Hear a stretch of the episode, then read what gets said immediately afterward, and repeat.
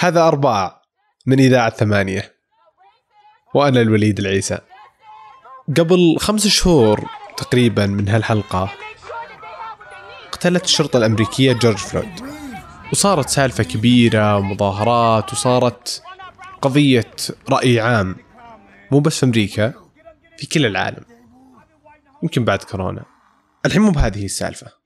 مو بقضية جورج فلويد و Black Lives Matter بس سالفة إن أي قضية تصير في أمريكا ممكن بكل بساطة تصير قضية العالم كله. المشكلة بهذا كله مو بأن قضية تصير في مكان معين بعدين تروح لمكان ثاني. لا إن من الممكن إن هذه القضية بالذات ما صارت قضية إلا عشان مشكلة صارت في مكان معين. ما صارت في المكان الثاني بس المكان الثاني أخذها قضية له. وممكن هذا يصير شكل من أشكال الاستهلاكية. المشكلة الحين قضية مثل العنصرية وهذه قضية عالمية موجودة في كل مكان. بس طريقة تفاعل المجتمع مع هذه القضية هذا اللي يختلف من مكان لمكان. فهل بالضرورة أن أي قضية أو أي مشكلة تنتج في مكان لازم مكان ثاني يأخذها بحذافيره؟ أو أن الإنسان واحد مع العولمة مشاكلنا صارت واحدة فقضايانا بالضرورة بتصير واحدة حسين إسماعيل مهتم بالسالفة وكتب مقالة على ثمانية القضية بين فخ الاستيراد والخصوصية المجتمعية. واليوم أنا أسأله وش المشكلة باستيراد القضايا؟ استيراد القضايا هو بالنسبة لي هاجس في ما يتعلق بالأفكار بشكل محدد، استيراد القضايا أنا أشوفه جزء من عملية أكبر إن صح التعبير، يعني ما بقول عملية أكبر كما لو إنها تحتويها بس إنما هي مرتبطة فيها بشكل رئيسي. استيراد الأفكار اللي أعني به بشكل عام إنه تعامل بعض الأفكار كما لو إنها أفكار كونية، كما لو إنها أفكار خالدة صالحة لكل زمان ومكان وغيرها من هذه الأشياء بحيث إن الناس تتداولها وتتناقش فيها كما لو إنها تعبر عن الواقع بما فيه، لما نأخذ مثلا الفردانية والجماعاتيه. لو تروح الحين مثلا في تويتر وتخش وتكتب ناس وكيف يتكلمون مثلا حقوق الفرد وهذا حقي أنا كفرد وهذا وغيرها وفي ناس يعني يشوفون يعني النقيض من ذلك في أن لحمة المجتمع قاعدة تتفكك بسبب بعض النزعات الفردية وما إلى ذلك. مو مشكلة طبعا إن تصير في هذه النقاشات هذا بالعكس هذا شيء طبيعي. يعني كل مجتمع بيكون في هذا الأخذ والعطاء بين وش اللي يحس الشخص إنه هو مثلا أهل له وش اللي المفروض إن المجتمع ما يتدخل فيه وغيرها. لكن إن تؤخذ هذه الأمور وهذه المشاكل وهذه الخلافات وتوضع تحت قالب الفردانية أو الجماعاتية هني تصير مشكلة ليش لأن مم. فكرة الفردانية بحد ذاتها ما هي مجرد خلينا نقول يعني فكرة فلسفية مبنية على الفرد لا هي من البداية تفترض فرد معين وتفترض مجتمع معين أو طبيعة مجتمع معين وتفترض طبيعه طبيعة محددة للعلاقه بينهم م. لما يعني أتخيل مثلا أنت الحين انولدت في قرية حلو؟ حلو اللي بيصير غالبا إنه أنت تعرف جارك جارك يعرف جارك وهكذا وكل شيء وأهل القرية كلهم يعرفون بعض والكل يعرف بعض وغيرها وخلاص يعني تكون كما لو أن هذه القرية كلها يعني مجتمع واحد متجانس مهما كان اللي بتسميه لكن حلو. افترض إنك الحين أنت طلعت من القرية ورحت أو يعني حتى نأخذ مثال آه، إذا تبغى على مستواك أنت الحين افترض إن مثلا نشأت في الرياض صح؟ إي طيب افترض إن أنت طلعت من الرياض ورحت سكنت في الخبر وسكنت حلو. في حي خلينا نقول حي جديد سكانه كلهم نفس الشيء جايين مثلا من مناطق ثانية وكلهم يعني قرروا إنه خلاص الحين مثلا نبغى نعيش في هذه المنطقة.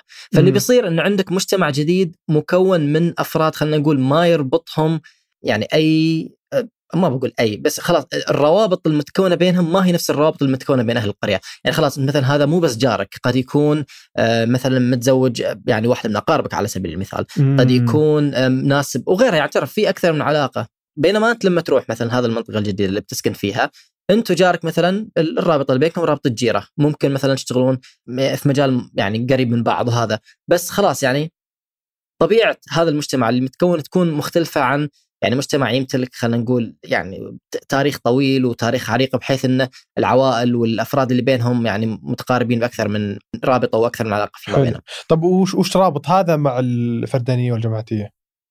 الفردانية والجماعاتيه لما اقولها انه خلينا نقول بنشأة المدن الحديثة سواء في أوروبا ولا يعني في أمريكا خصوصا. أمريكا يعني نتكلم عن دولة كاملة قائمة على مهاجرين بدأوا من أوروبا وغيرها وكونوا مجتمع جديد هناك. فهذا يعني واحد من الأسباب اللي أقولها ان خلت يعني الفردانية خصوصا تتطور في أمريكا بشكل حتى مغاير اللي تطورت فيه بأوروبا إن هذا الشيء إن أنت عندك الحين مجتمع جديد مجتمعات جديدة كليا ما كانت موجودة من قبل. ومو مثلا هذه فقط عوائل نازحه ولا شيء لا نتكلم عن جماعات كبيرة يعني من مختلف أرجاء أوروبا من مختلف أرجاء العالم راحت هناك وسكنت هذه المنطقة. يعني خلينا نقول مفهوم الفرد ومفهوم المجتمع عند واحد مثلا في أمريكا في ذيك الفترة غير عن مفهوم الفرد والمجتمع في واحد زي ما أقول لك في مجتمع قروي له تاريخ طويل ويعرف كل غير حلو. اليوم لو تروح لأي قرية سواء كانت في السعودية ولا راح لأي مكان كذا في أي قرية في العالم لو تروح القرية في آه، شرق آسيا تلقاك تدخل في القرية تلقى اللي في القرية لابس جنز ومعه جوال ذكي ويستخدم مثلا تويتر ويروح يشرب قهوة من ستاربكس اللي في اللي مدري وين فتلقاه قاعد يعيش نمط حياة قريب جدا من نمط الحياة اللي جالس يعيشها الشخص في أمريكا ولا في أوروبا صح. فمو بهذه كذا هذه العولمة صارت أوه طب الفردانية والجماعتية مثل ما إنها تمثل الشخص الأمريكي إذا كان هو أكثر واحد ماخذها بقوة ولا بتطرف فهي بتمثلني لأني أنا صرت صرنا كلنا نشبه بعض حلو هذه نقدر ناخذها من جانبين من جانب أول إن إيه يعني إلى حد كبير يعني هذا الاتصال الاقتصادي بين الدول مثلا والمظاهر اللي قاعدين نشوفها هي جزء من عمليات اللي نقدر نسميها العولمة اللي نقدر نسميها اللي بعض يسميها الاستعمار الثقافي اللي منتشر فترة يعني خصوصا بعد الحرب العالمية الثانية اللي يسموه الأمركة. وهذا الشيء ظاهره حتى يعني كانت موجودة في أوروبا يعني إنه كان خصوصا يعني مؤرخين العولمة أو بعض مؤرخين خلينا نقول يشوفون إن هذه الفترة فترة يعني يعني ما بعد الحرب العالمية الأولى بشكل عام إن أمريكا بدأت تصدر نمط الحياة. يعني خلاص صار في ال mass culture ال mass media كل هذه الأشياء اللي تصدر بالجملة. وزي ما قلت أنت يعني خلاص تشوف اللي حتى يكون في القرى في أقصى بقاع الأرض مثلا مقارنة بامريكا يكون عارف آخر أفلام هوليوود قاعد يأكل برجر قاعد يعرف ماك وكل هذه الأشياء فهذا خلينا نقول واقع يعني في كثير من مناطق العالم ولكن هل نمط الاستهلاك أو خلينا نقول الحياة الثقافية بشكل عام هل لازم تكون تابعة أو موازية إلى الحياة الاقتصادية؟ هذا اللي أنا أقوله لا. بمعنى إنه الوضع الثقافي اللي قاعدين نعيشه حتى لو كان عندنا أنماط حياة معينة، حتى لو كان عندنا أنماط استهلاك معينة مو بالضرورة إنه يعني المعاني اللي نعطيها للأمور تكون نفسها نفسها. فهذا قصدي دائما لما أضرب المثال يعني مثلا زي قبل شوية بالفردانية والجماعتيه هذا لأن إحنا مو بالضرورة أصلا نشوف مفهوم الفرد مثل ما إنه يكون رائج في بعض الأوساط الأخرى في مناطق أخرى من العالم، لا يكون في فرق. لما هم لما يكون في فلسفة تعلي من شأن الفرد، يعني قبال المجتمع فهنا لازم إحنا نتساءل. لحظة ليش لازم يكون في هذه ال ال العلاقه الصراعية، العلاقة المصالحية بين الفرد والمجتمع، ليش ما يكون مثلا هي أصلا علاقة توفيقية؟ وفي يعني منظرين وكل هذا تكلموا عن هذا انه لا انه المفروض العلاقة بين الفرد والمجتمع تكون علاقة توفيقية. ما حد يقدر يعيش بدون الثاني يعني في النهاية. المجتمع هو مهما كان مكون من أفراد والفرد أصلا ما يوجد إلا في مجتمع. فما إحنا قاعدين نتكلم عن يعني فرد نزل من الفضاء وهذا.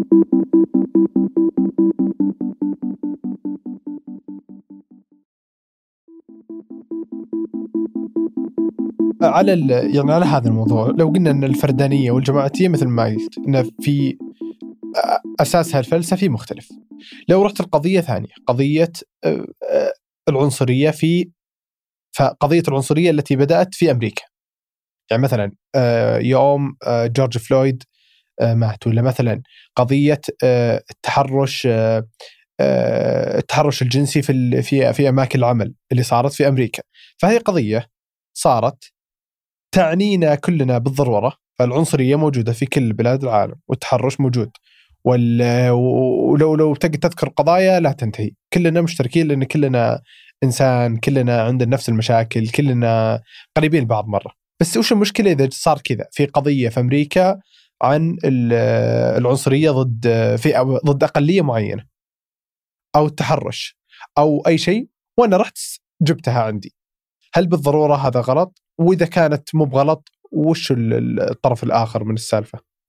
حلو خلينا نرجع أول شيء ليش يبدو لي على الأقل إن في ظواهر واجد دائما يعني من مثلا من القضايا ولا غيرها اللي تصير مثلا رائجه في تويتر ولا حاجة يعني يبدو انه كثير منها يبدأ في أمريكا يعني يبدو أنا ما بقول انه يبدأ في أمريكا بس انه خلاص شوف مثلا حاجة صارت في أمريكا ولا حاجة وبعدين آه، مثلا انتقلت الأوساط يعني في ال social media وغيرها للنقاش حولها سواء نفس الشيء التحرش الجنسي والعنصرية وما إلى ذلك.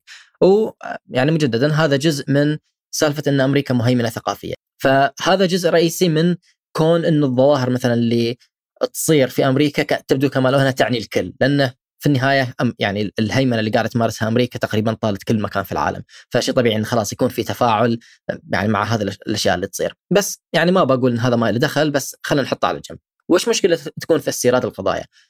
بتكلم تحديدا عن قضية العنصري، فالسالفة خلينا نقول يعني العنصرية العقلية بشكل عام، سالفة الأعراق وما الأعراق.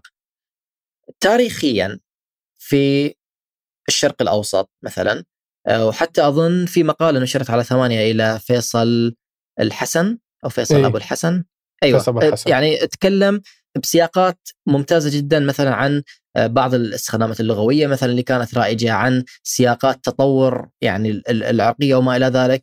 يعني هذا النوع من المقالات ممتاز جدا لأنه يوضح كيف إن ظاهرة مثلا زي العرقية يكون لها يعني تطورات تاريخية مختلفة هني وتطورات تاريخية مختلفة في أمريكا. العرقية في أمريكا يعني مثلا خلينا نقول إذا هي ضد السود فإحنا لا ننسى مثلا إن السود العبودية اللي عانوها يعني عبودية مو زي أي عبودية كانت مثلا قبل يعني إحنا أوكي نعرف مثلا إن في عبودية كانت موجودة قبل 500 قبل 1000 سنة وغيرها بس لما نتكلم عن العبودية اللي صارت إلى السود فإحنا قاعدين نتكلم عن يعني عبودية من من نمط مختلف. إي بس بالنهاية هي كلها عبودية. يعني إحنا مشكلتنا إن اوه يعني ممكن الأمريكان أخذوها تكه زيادة كانوا عذاب كانوا بزيادة بطريقة إنهم يأخذونهم من أفريقيا وكذا. بس القضية الآن هي الاستعباد.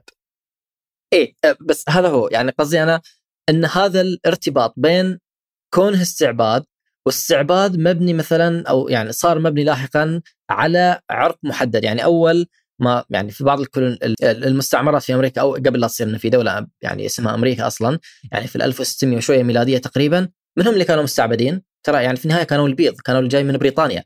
ما قاعد نتكلم ذيك الفترة عن تطور ولا وكان في مثلا السود في أمريكا وما كان ننظر لهم يعني عنهم عبيد أو إنهم يعني أقل أو غير. هذه الأشياء اللي يعني بدأت تكتسب معاني لاحقا ما كانت رائجة. بس خلاص يعني في مقالة إلى آه، باربرا فيلدز جونز تكلمت فيها بالتفصيل عن هذا الموضوع كيف انه لما تكاثروا العمال المستعبدين البيض اللي كانوا يحملون السلاح وخافوا أصحاب الأراضي وأصحاب يعني التجار وغيرها على هذه المصالح بدأت تصير يعني علاقات مختلفة بين انه خلاص okay انتون بيض معانا بس في يعني طبقة أخرى لازم هي اللي كأنها ما تكون مستعبدة. فهني بدت يعني بشكل تاريخي تحول إلى الاستعباد يكون محدد على اللي هو السود.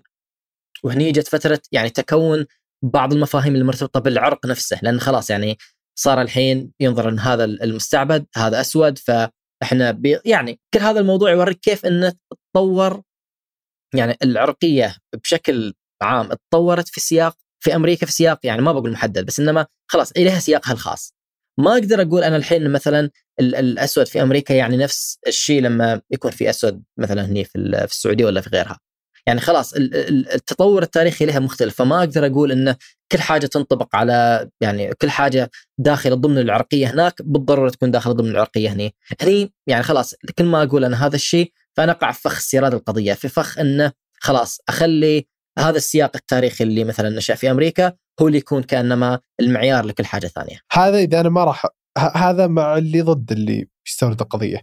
طب لو أنا بجي بقول إنها صح عليك لا تستورد القضية بتفاصيلها وب بالضبط زي ما صارت في الدولة الثانية أو في المكان الآخر بس ترى العنصرية قضية مشكلة ترى الفقر قضية ترى التحرش قضية إذا هي كانت هذه القضية الكبيرة قضية العنصرية فصارت في أمريكا ضد السود بعدين أخذوها الناس في كوريا الجنوبية ضد أشخاص معينين وفي أوروبا ضد مثلا فئة معينة صار فيها مشكلة؟ ما بقول يصير فيها مشكلة بس هذا هو يعني الشيء الرئيسي إنه يعتمد إنه أوكي حتى لو مثلا بيكون في قضية نحس إنها قضية يعني إليها خلينا نقول وجود في واقعنا بشكل أو بآخر يكون هذا الشغل على عاتقنا إن إحنا نحدد ماهية وجودها هي، يعني okay خلينا نقول مثلا إن عندنا عنصرية، خلينا نقول مثلا إن عندنا تحرش، إن نقول عندنا مشاكل أخرى، يعني يكون يقع على عاتقنا إحنا إن إحنا نعرف مشاكلنا بأنفسنا، مو انه يعني ننتظر غيرنا يعرف لنا مشاكلنا ولا إن. نروح نقيس خلينا نقول طبيعة مشاكلنا بمعيار آخر نقول إنه okay مثلا آه، وهذه يعني للأسف إن أنا يعني شفت هذا الشيء قدامي فلهذا أنا قاعد أقوله ما أبغى أذكر أسماء معينة يعني. بس إنما ينظر إلى مثلا إن ال- التنظير مثلا حول علم الاجتماع في آه، في أمريكا ولا أوروبا ينظر إلى كما لو انه يشكل مرحلة متقدمة من الوجود الاجتماعي بحكم أن كأنما مجتمعات متطورة فبالتالي تحليلهم الاجتماعي وعلم الاجتماع اللي عندهم مبني على هذا التطور. وإحنا في مرحلة سابقة فكأنما إحنا قاعدين يعني نستشرف وين إحنا بنكون ونحاول أن نتجنب مثلا الأخطاء. هذا بالنسبة لي هني يكون المشكلة الأكبر. فقصدي إيه؟ يعني تكون المشكلة آه، عندي. لما نحط هذا خط التقدم ال- ال- التاريخي خط تقدم التجربة التاريخية لما يكون محطوط في استيراد القضايا فهذا في النهاية حطينا إن إحنا ما بنحل شيء. حرفيا ما بيصيروا ولا حاجة قاعدين نحلها. في النهاية هم بيظلوا متقدمين إحنا بنظل متخلفين. آه، قضاياهم هي اللي دائما بنصير إن إحنا ننظر إليها وفي النهاية ما قاعدين ننظر لواقعنا. ما قاعدين نقدم شيء لواقعنا إحنا وما قاعدين نقدم قراءتنا الشخصية. طيب وكيف المفترض آه، يعني كنت تقول إنه كذا في مثلا من الممكن إن نتبنى قضايا معينة بشكل صحيح بس بدون ما نستوردها. كيف المفروض نسوي ذا الشيء؟ إيه آه، هذه نفس القضية اللي ذكرتها قبل شوي إن إحنا ممكن إن نشوف آه، شبه في وجود قضية هناك وقضية هني. يعني خلينا نقول يعني بطرق إلى فكرتين في الموضوع. يعني ما في شيء اسمه قضية واحدة ومثلا أحد يعني بالضرورة استوردها ولا شيء لا. يعني أول حاجة القضية نفسها تعرف بتجلياتها في مختلف المناطق. يعني مو مثلا إحنا قاعدين نتكلم عن عنصرية في أمريكا فقط ومن ثم انتقلت لباقي العالم لا. يعني من الأساس تشكل مثلا العنصرية في أمريكا كان مبني على عوامل محددة. ويعني زي ما تقول إذا استخدام العبيد كان من أفريقيا فإحنا ما نقدر نقول إن الظاهرة خاصة مثلا في أمريكا لا. يعني في النهاية إحنا قاعدين نلعب عندنا القارة الأفريقية. كيف طبيعة الصراعات داخلها؟ ليش في جماعات معينة كانت مثلا تخطف قبائل وتخطف رجال وتخطف هذا وتبيعهم لل- لل- للاستعباد يعني؟ هذه شبكه المصالح اللي كانت قائمة هناك. ونفس الشيء المصالح في الأوروبيتين ونفسها نفس الشيء قبل يعني سنين في ذيك المنطقة بشكل عام. فالظاهره أعقد من إنها تعرف بمنطقة واحدة لا ثقافيا لا جغرافيا لا حاجة. يعني خلاص هي الظاهرة أعقد من ذلك. هذه الحاجة الأولى. الحاجة الثانية لأن الظاهرة معقدة نفس الشيء وزي ما يعني بشكل عام ما إليها آه، في كثير من الأحيان نقطة أصل واحدة. هني نقدر نقول إنها يعني ممكن تخضع إلى تحليل آخر تحليل مغاير تحليل مبني على يعني على واقعها هني على ظروفها هني من خلال محاولة التعرف على عناصرها. طيب إذا كنا نقول إن العرقية في أمريكا مبنية مثلا على استعباد السود، مبنية على الظروف اللي عاشوها، مبنية على. على سبيل المثال على القوانين اللي فرضت آه، على منع استخدام الصينيين أو على مثلا منع إن الإيطاليين ممنوعين كانوا يجيبون زوجاتهم مثلا والنساء وغيرها، فنقدر نقول إن إلى هذا يعني سالفة الاعراق وتكون الاعراق كان إليها شغل بكل هذه الأشياء. طيب إحنا لما بنتكلم عن ال- العنصرية العرقية في مجتمعنا كيف نقدر نقول إنها مرتبطة مثلا؟ هل نقدر نقول إنها موجودة لغويا مثلا في استخدامات آه، مثلا آه، مفردات مثل العبد والخال؟ وش أبعاد ذلك على المجتمع؟ وش وضع مثلا اللي إحنا نقول إنهم يتعرضون إلى التمييز العرقي؟ وش وضعهم حاليا كيف كان وضعهم تاريخيا وش طبيعة العلاقات في طبقات ما في يعني خلاص يعني السالفة تكون في النهاية إن إحنا قاعدين نحاول نتعرف على الظاهرة مثل ما هي موجودة عندنا هني هني ومثل ما اتطورت تاريخيا في سياقنا إحنا حتى لو إنها مرتبطة في تطورها بسياقات أخرى ولكن التركيز يكون على يعني محاولة يعني توليفة العناصر اللي تخليها ظاهرة خاصة فينا إحنا. أنا أنا أتصور الصدق إنه مهما جينا. واستوردنا قضايا كذا بين قوسين يعني. إذا كانت هذه القضية تمس تمسنا إحنا ولا تمس أي شعب ثاني بيمشي عليها وبيشتغل عليها عشان يحاول يحل هذه القضية. بس إذا جت قضية من مكان وحطيتها في مكان ثاني وواضح إن ما لها وجود 100% راح تموت هذه القضية. القضية دام إنها جتك اذا إذا هي بتمثلك مهما صار في كذا كلام في تويتر كلام في ال social media إذا هي مهمة في وقتها راح يكون لها أثر. وإذا مو مهمة في وقتها ما راح يكون لها أثر.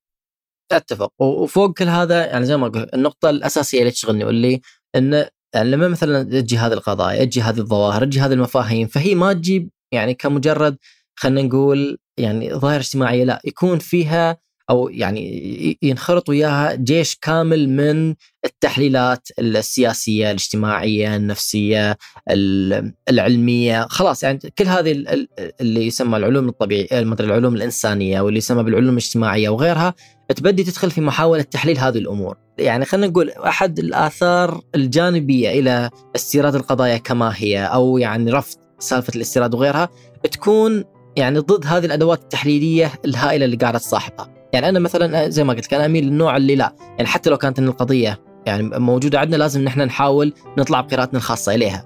وهذا اللي أقوله أنا. لكن في المقابل علشان نطلع بقراءتنا الخاصة لازم نعرف إن هذه الأدوات اللي تستخدم في قراءة ذيك الظواهر مو بالضرورة الصالحة لنا إحنا. في المقابل لازم نطلع أيضا بالأدوات اللي تساعدنا في قراءة هذا الواقع. الجهد الأكبر يتطلب إلى حل المشاكل الاكبر ما ما في مفر من الموضوع. يعطيك العافية حسين. الله يعافيك. تعبتك وياي اليوم.